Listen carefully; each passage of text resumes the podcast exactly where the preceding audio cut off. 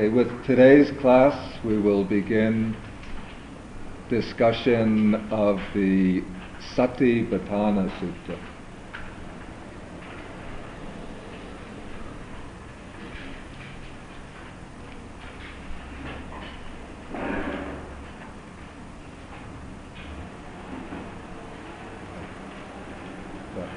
In the Pali Canon, there are two places in which the Satipatthana Sutta occurs.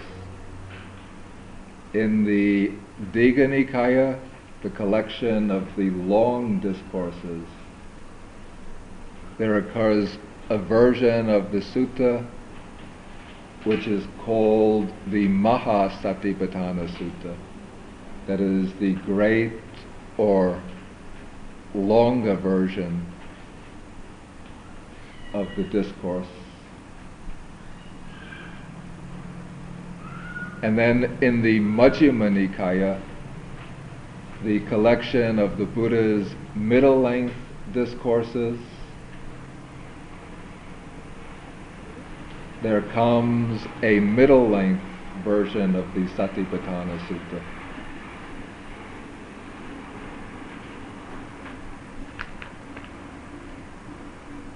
The sutta that we have in this wheel booklet, number 19. This is the middle length version, translated from the Majjhima Nikaya.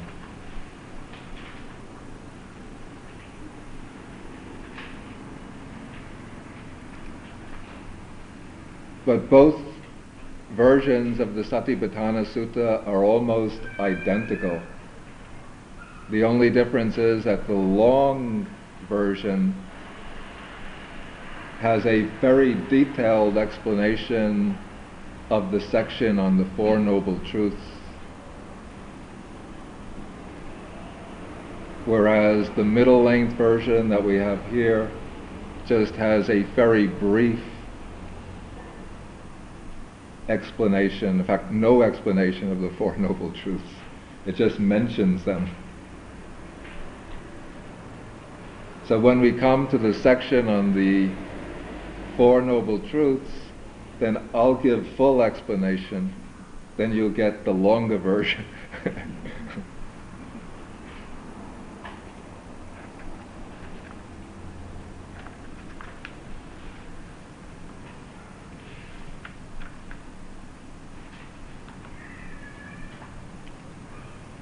Okay, first I should say just a few words about the title of the discourse. Uh, the expression satipatthana is what we call in Pali a compound word. That is, it's made up by bringing together two other words. And there are two ways to explain the expression satipatthana. According to one explanation, it's a compound of sati, which means mindfulness, plus upatthana, which means setting up or establishment. So in this case, the title would become The Establishment or setting up of mindfulness. Then the other way to explain the compound is as a combination of sati plus patthana. Here the word patthana has the meaning foundation or basis. So the title would then become the foundations of mindfulness. And both meanings seem to be applicable. This is the Buddha's teaching of the way to establish mindfulness. And when you establish mindfulness, you have to have a basis or foundation for it. And so it's also a teaching of the foundations of mindfulness. Okay, so now we turn from the title and we take the discourse itself.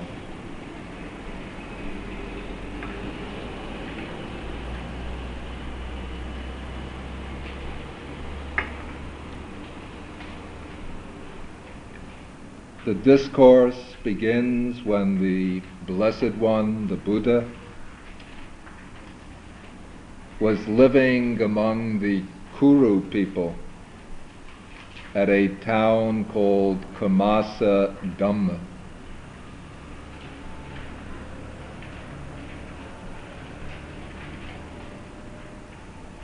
It's said that the land of the Kuru people corresponds to what is now Uttar Pradesh in India. And they think that the capital of the Kuru people at that time is what is now Delhi in India.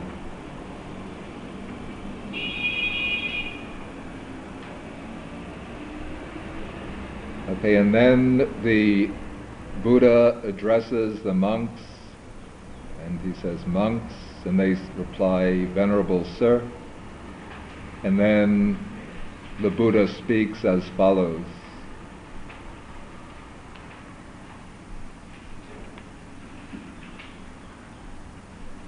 First, I'll read from the translation, then I'll explain. It says, This is the only way for the purification of beings for the overcoming of sorrow and lamentation, for the destruction of suffering and grief, for reaching the right path, for the attainment of Nibbana, namely the four foundations of mindfulness.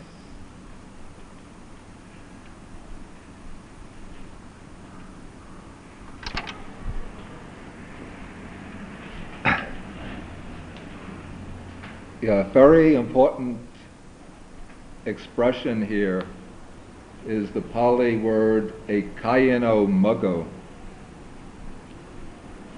which is translated here, this is the only way.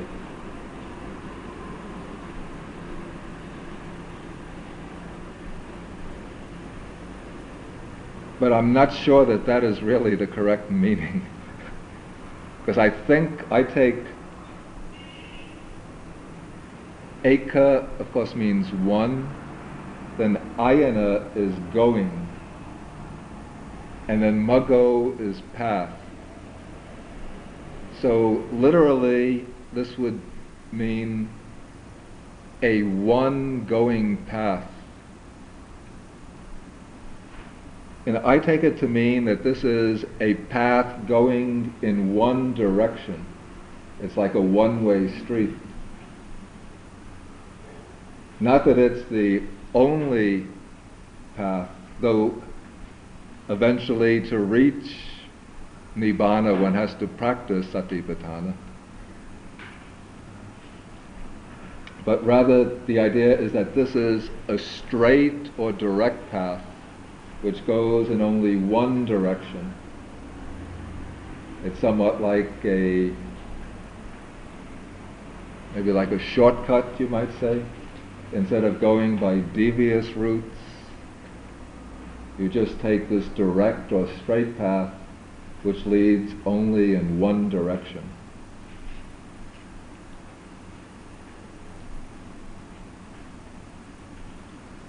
And that direction in which it leads is to the purification of beings. That is, what keeps us unpurified are the kilesas, the defilements, greed, hatred, ignorance, conceit, laziness, desire, selfishness, jealousy, con- pride, arrogance, many, many defilements. And all of those defilements can be purified through the practice of satipatthana.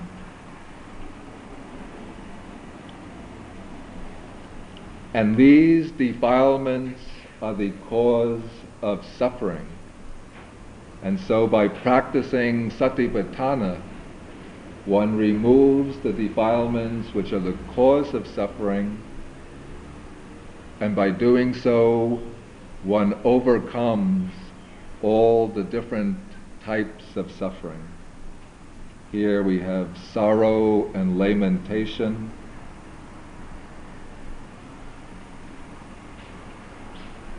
That's Soka Parideva. And then suffering and grief, dukkha domanassa.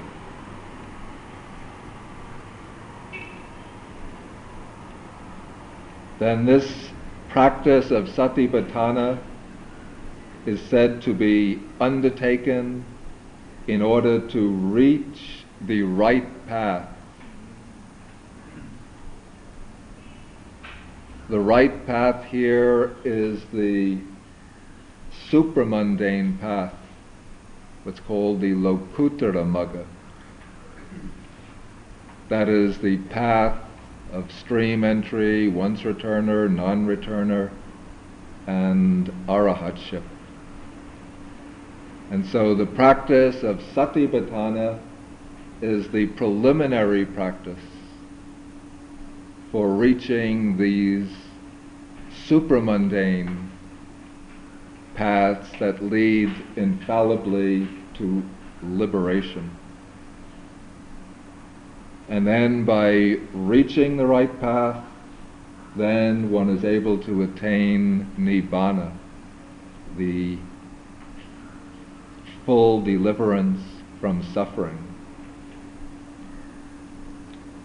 So first, the Buddha awakens our interest, or he gets our attention by telling us the benefits that come from this practice that he's going to introduce. Then he gives the explanation what is that direct or straight path for the gaining of these benefits.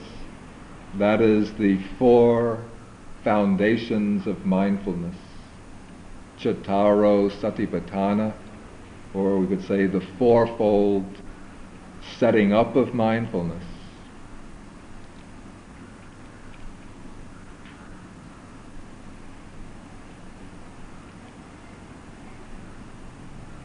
Then he raises the question, what are the four. And he will explain the four to be the body, feelings, consciousness or state of mind, and mental objects or dhammas.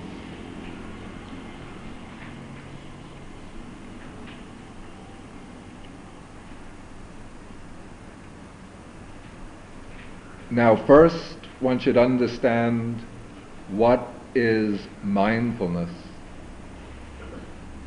In a way, it's very difficult to explain in words. Either you know it through practice and experience, or you don't know it at all.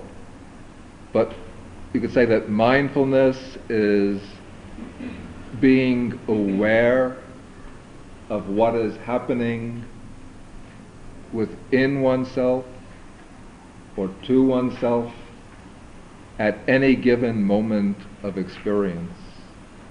It's a kind of bending back the beam of attention upon one's own experience in order to illuminate the nature of one's own experience. All the time, our mind is usually going outwards and becoming entangled in the various projects and undertakings with which we're engaged. and we don't have awareness or full, clear consciousness of what we are doing or what is happening within us and what is happening to us.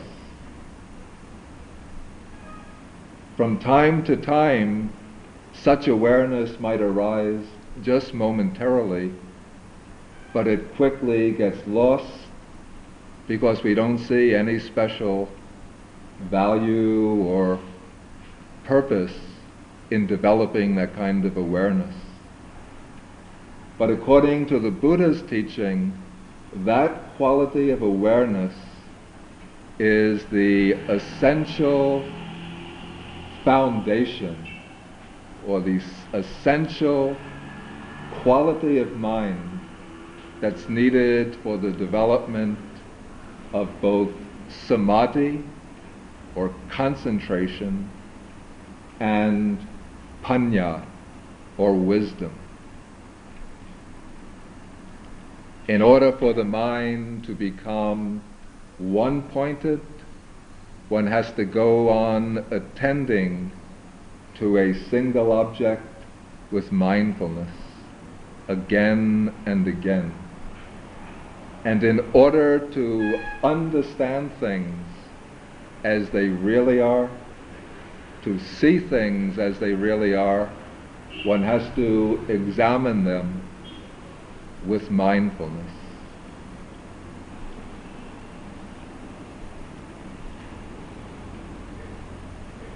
So mindfulness is this essential mental quality by which we use the beam of awareness to illuminate and to understand our own experience, the bodily experience and the psychic or mental experience that we undergo continually. And this mindfulness is a quality which has to build up momentum through continuous practice. At first, when one tries to develop mindfulness, the mind strays and wanders. But by continual practice, again and again, one can build up the strength of this quality till mindfulness becomes a very powerful force which is capable of uncovering the deepest secrets of existence.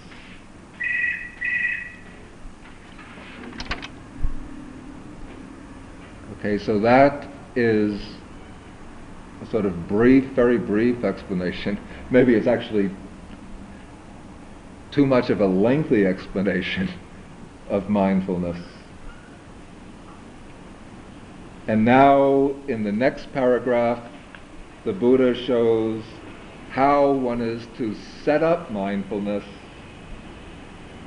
based upon the four supports or four objects of mindfulness. And he begins by saying, Herein a monk lives contemplating the body in the body, ardent, clearly comprehending and mindful and mindful having overcome in this world covetousness and grief. First of all, the word here, a monk, is ex- it's explained in the commentary that even though the Buddha has formulated this teaching the way it's practiced by a monk, but here the commenta- commentator says that anybody who undertakes this practice of satipatthana can be called a monk in the sense that one undertakes the practice for the same purpose that a monk undertakes it, in order to arrive at true understanding of the nature of things and at liberation. Then the Buddha says that the monk lives contemplating the body in the body. And then you notice in the next, in the continuation, he says he lives contemplating feeling in feelings, contemplating consciousness in consciousness, contemplating mental objects in mental objects. And this raises the question why does the Buddha repeat the object of mindfulness? Why doesn't he just say, a monk lives contemplating the body, contemplating the feelings? Why does he say, the body in the body, feelings in feelings, consciousness in consciousness? The reason for this is to show that when one practices the development of mindfulness, one has to isolate or segregate the object of attention from anything else with which it might be confused or compounded.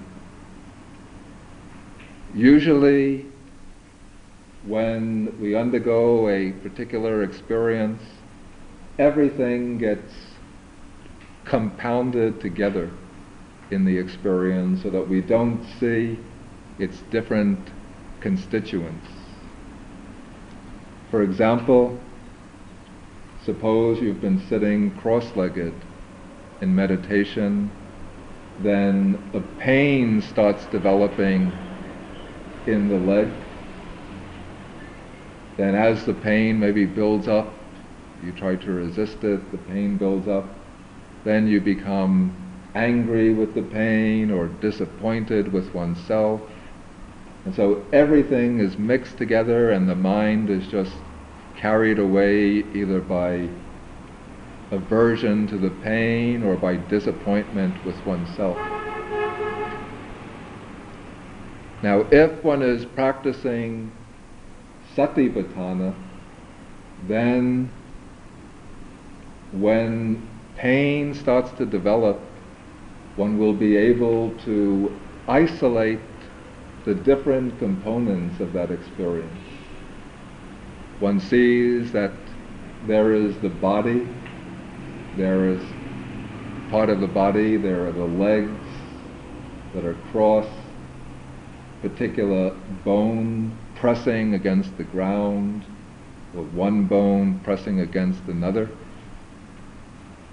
That is one foundation of mindfulness, the body. And so one might just ignore the pain and just contemplate the body sitting, body, body, body, until there's the awareness only of the body. Then the pain is something else. That is a feeling. And in terms of satipatthana, that belongs to the contemplation of feeling, Vedananupassana. And so one might then choose to contemplate only the feeling in that feeling, just attending to it as pure feeling pure feeling of pain and just observing from moment to moment the painful feeling.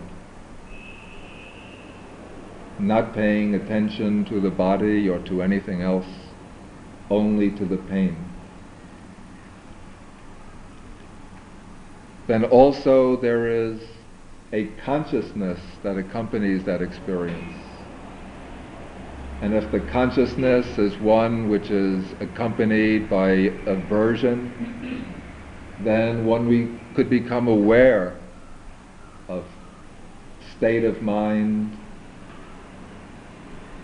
a mind with aversion, a mind with aversion, then one sees that that mind or consciousness is something distinct from the feeling, distinct from the body.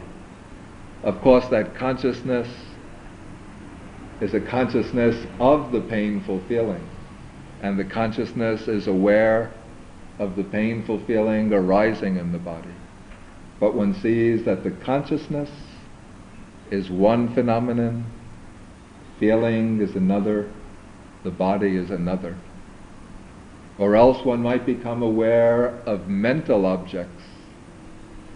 That could be the states, the mental factors that accompany that consciousness.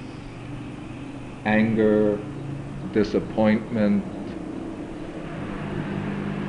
Maybe if one overcomes the pain, there might arise a state of triumph in the mind, a joyful state of triumph. So these are different mental objects that one might choose to contemplate.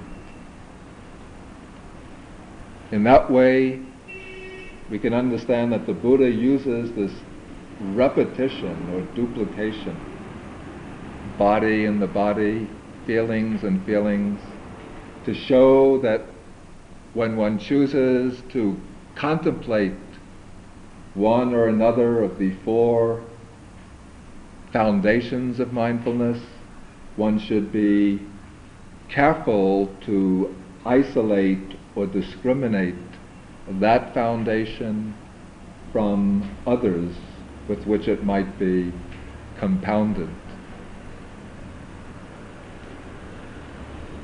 And also, we can understand the repetition in another way.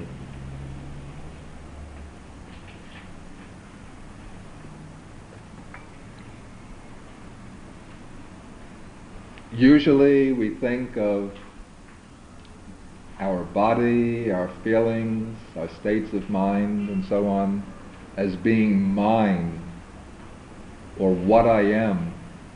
We identify with them, take them to be I and mine, and then we cling to them and hold on to them and become tied up by them. But when one develops the practice of satipatthana, one has to contemplate the object of mindfulness as simply an object of mindfulness, simply a foundation of awareness. So one contemplates the body as being only body, not my body, the body which is me, myself.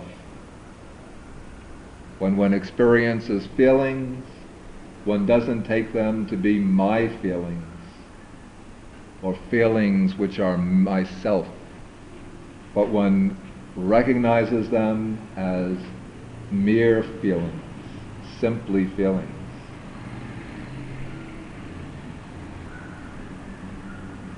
And so with consciousness and mental objects, the same.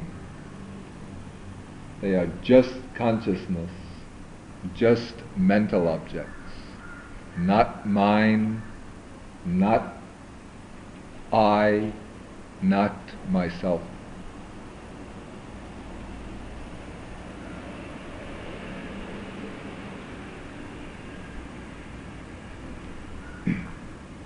Okay, then in the next passage of the sutta, the Buddha mentions three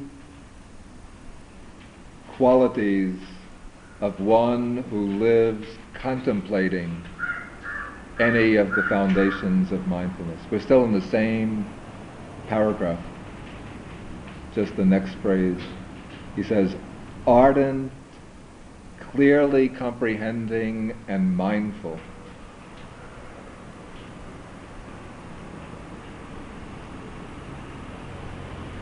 these three expressions point to three qualities that one needs to practice satipatthana.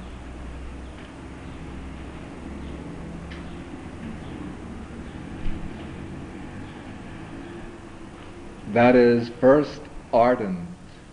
In Pali, the word is atapi.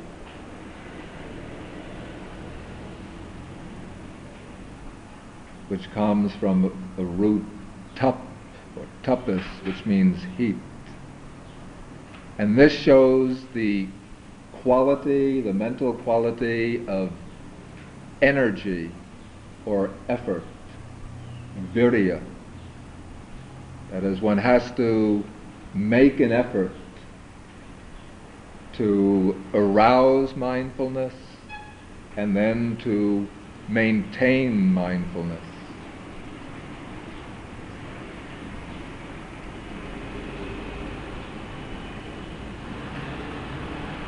Then clearly comprehending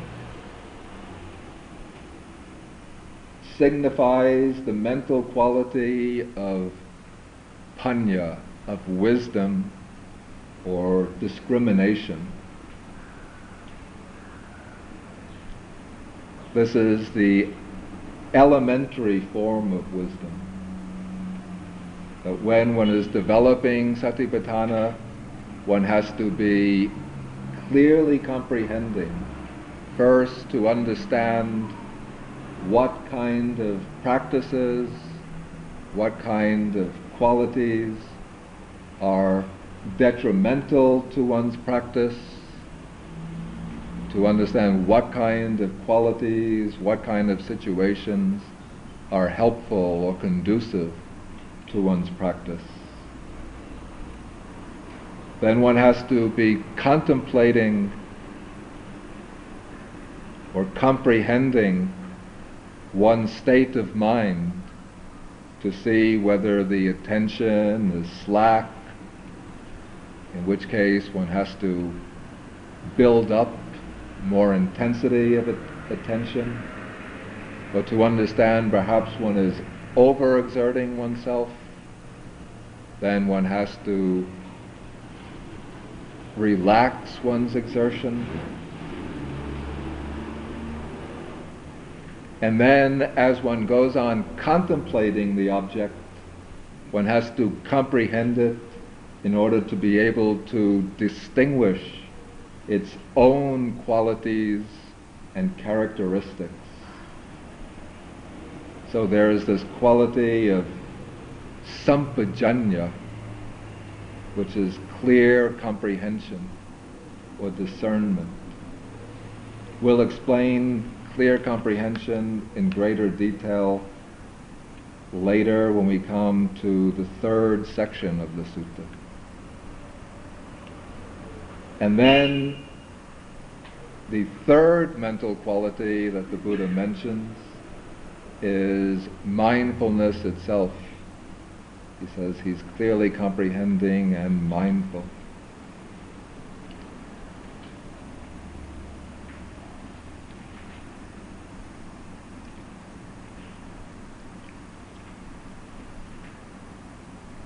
So these three qualities energy, wisdom, and mindfulness work together, all contribute to the process of contemplation. And as these three work together, they lead to the development of another quality which is not directly mentioned here, that is concentration or samadhi.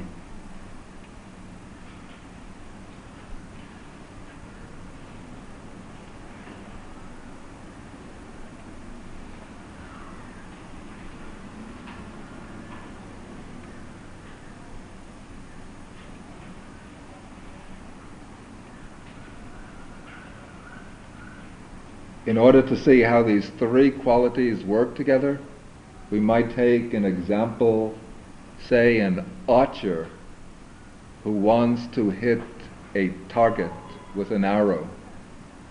In order to hit it, he has to string his bow with the arrow and he has to pull the bow back, pull the arrow back when it's on the bow, bring it all the ways back. Pulling back on the bow with the arrow is like what? Which of these three? Energy or vigor. Then he has to see, be able to see where the target is and exactly how he should aim his arrow in order to hit the target. What is that? What? Excuse me? That's clear comprehension. Being able to see the target and to see how to aim the arrow in order to hit the target.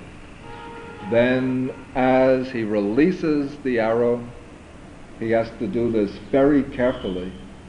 If he's a little inattentive, then the arrow will go in a different direction and miss the target. So he needs attentiveness, which is the equivalent of mindfulness.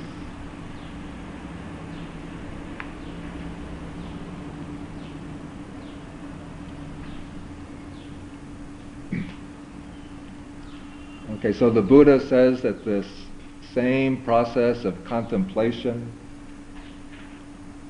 Uh, I'm sorry. Okay, then the final phrase that comes in this passage.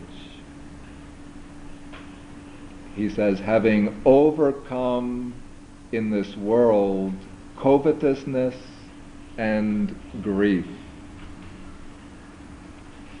In Pali, Vineyya Loke Abhijja Domanassam. This shows the qualities or the mental states that are opposed to the development of satipatthana.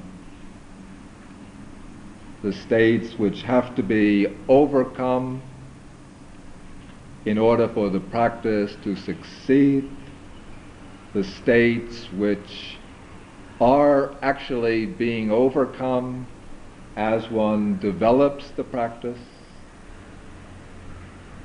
and the states which the practice will eventually completely eliminate when it comes to full success.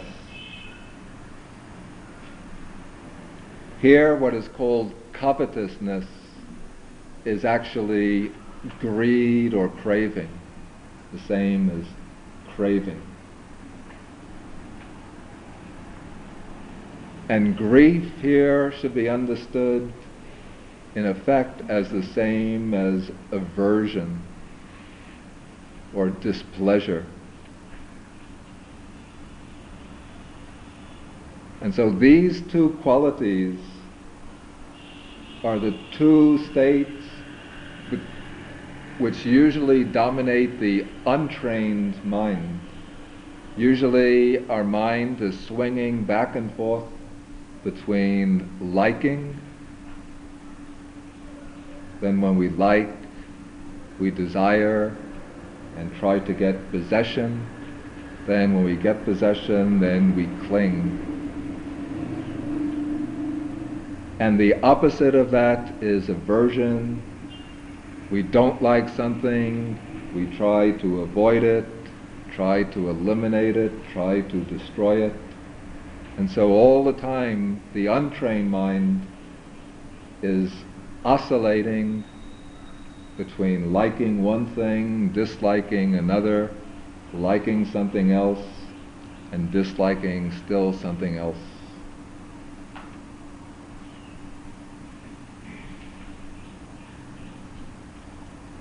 And when one undertakes the practice of satipatthana, then in developing that practice, states of desire and aversion will arise, but by continuing with the contemplation by contemplating the body, feelings, consciousness, and mental objects, those states of desire and grief, craving and aversion are gradually overcome and eliminated.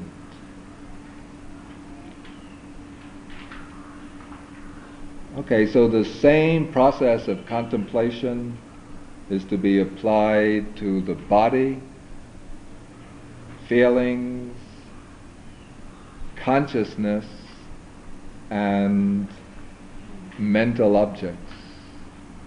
We'll, of course, explain what mental objects are later when we come to that part of the sutta. And these four objects of contemplation those are the four foundations of mindfulness.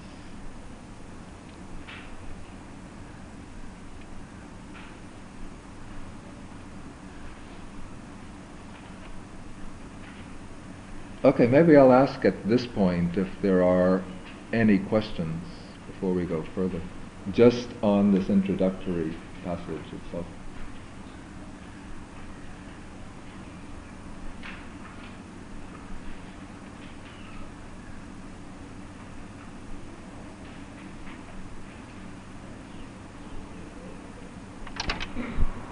We'll go on.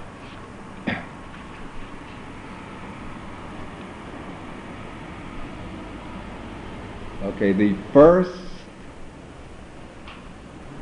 contemplation or the first foundation of mindfulness, the Buddha now takes up for detailed explanation. This is the contemplation of the body, or in Pali it's Kaya Anupassana.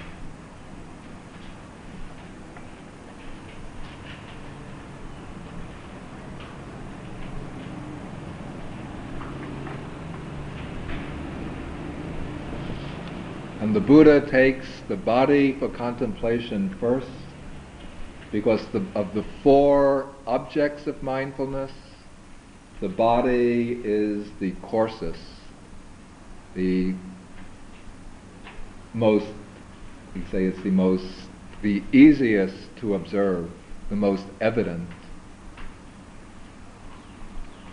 As one goes from one foundation of mindfulness to another, the objects get subtler and subtler, or at least from body to feelings, and then it seems from feelings to consciousness. There's a progression of getting, going from the gross to the subtle. And the contemplation of the body will involve 14 different practices.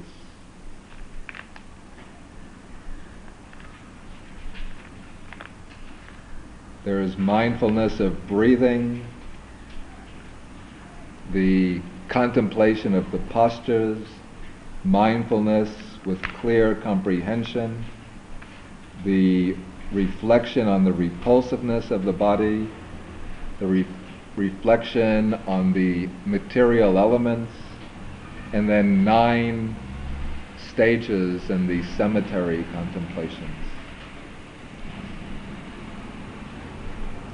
And the Buddha begins explaining the contemplation of the body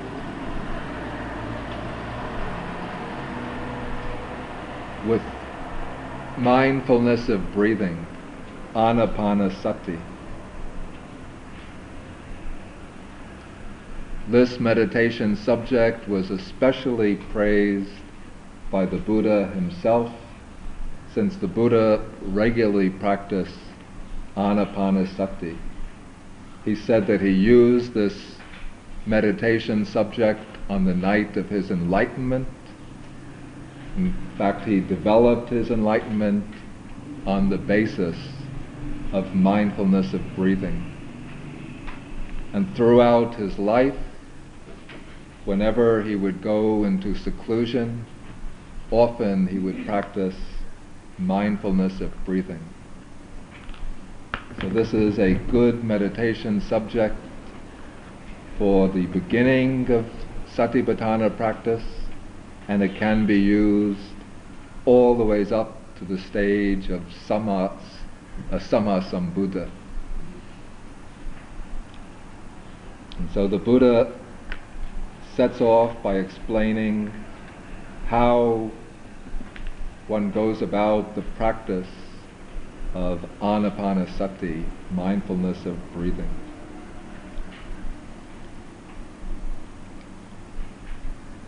And he says that here a monk or a meditator goes to the forest, to the foot of a tree, or to an empty place, sits down with his legs crossed, keeps his body erect, and his mindfulness alert. Or literally, he sets up mindfulness in front of him.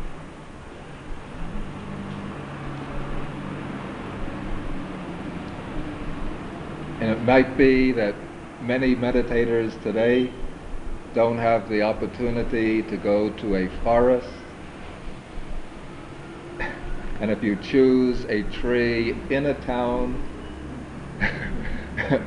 you'll soon gather a crowd of people watching you, wondering what you're doing, and so you'll be disturbed.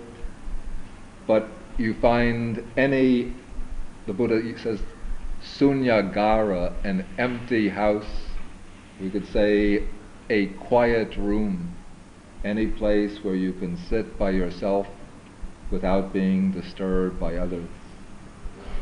Then you sit down and preferably in one of the positions with the legs crossed.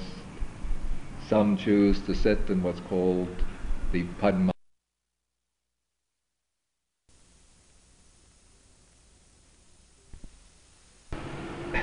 And if you choose a tree in a town,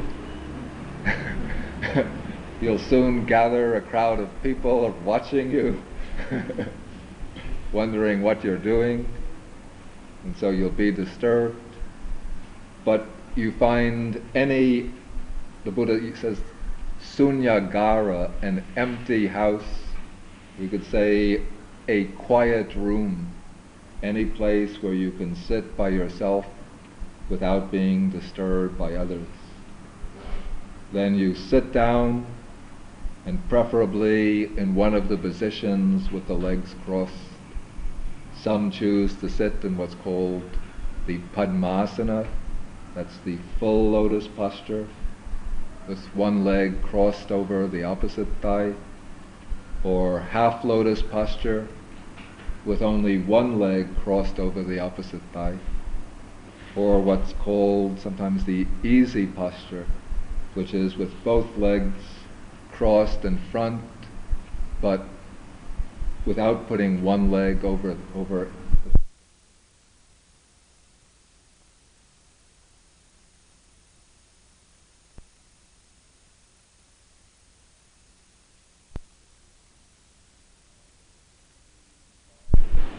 the spine should be erect with the nose directly above the navel the head up and perhaps just bent slightly downwards. And then one sets up mindfulness in front of oneself, which is explained in the commentaries to mean that one sets up attention or mindfulness wherever one feels the impact of the air when one is breathing in and out. Some people will feel the impact around the nostrils. Some people will feel the impact of the air along the upper lip just below the nostrils. So one makes that one's lookout point the place of observation, post of observation. And that's the place where mindfulness is applied.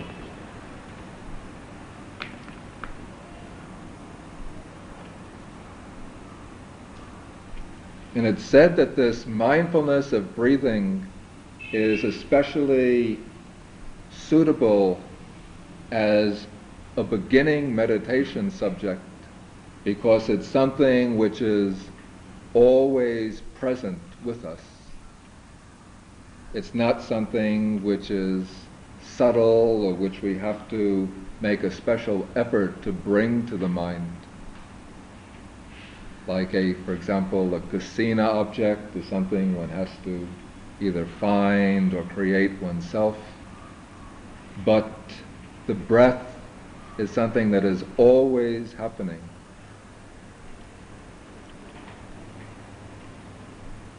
And the training of the mind through the attention to the breath, it's compared in the commentaries to a farmer who wants to train a wild bull to make it tame. He ties the wild bull to a post. And the first day, the bull is constantly pulling, utterly restless, always trying to break away and escape. But as he tries over and over again, he never can succeed in getting away. So then the next day, he still makes part-time effort to break away. But the rest of the time he sits down quietly and stays near the post. The third day, every once in a while, he'll get up and try to break away. But he keeps on pulling and pulling. He can't escape and he gives up. By the time a week has passed, then he's completely quiet and he's easy to tame. And so the mind is in the same way. If one starts off to tame the mind, then the mind tries to run away to pursue whatever objects come into the mind. But the attention to the breath is like a post which is holding the bull. If, whenever the mind tries to wander, one just brings the attention back to the breath, in, out, in, out, gradually the mind becomes quiet and collected. Sometimes the mind will again roam, then one just brings it back treating the touch sensation of the air just the way the bull regards that post.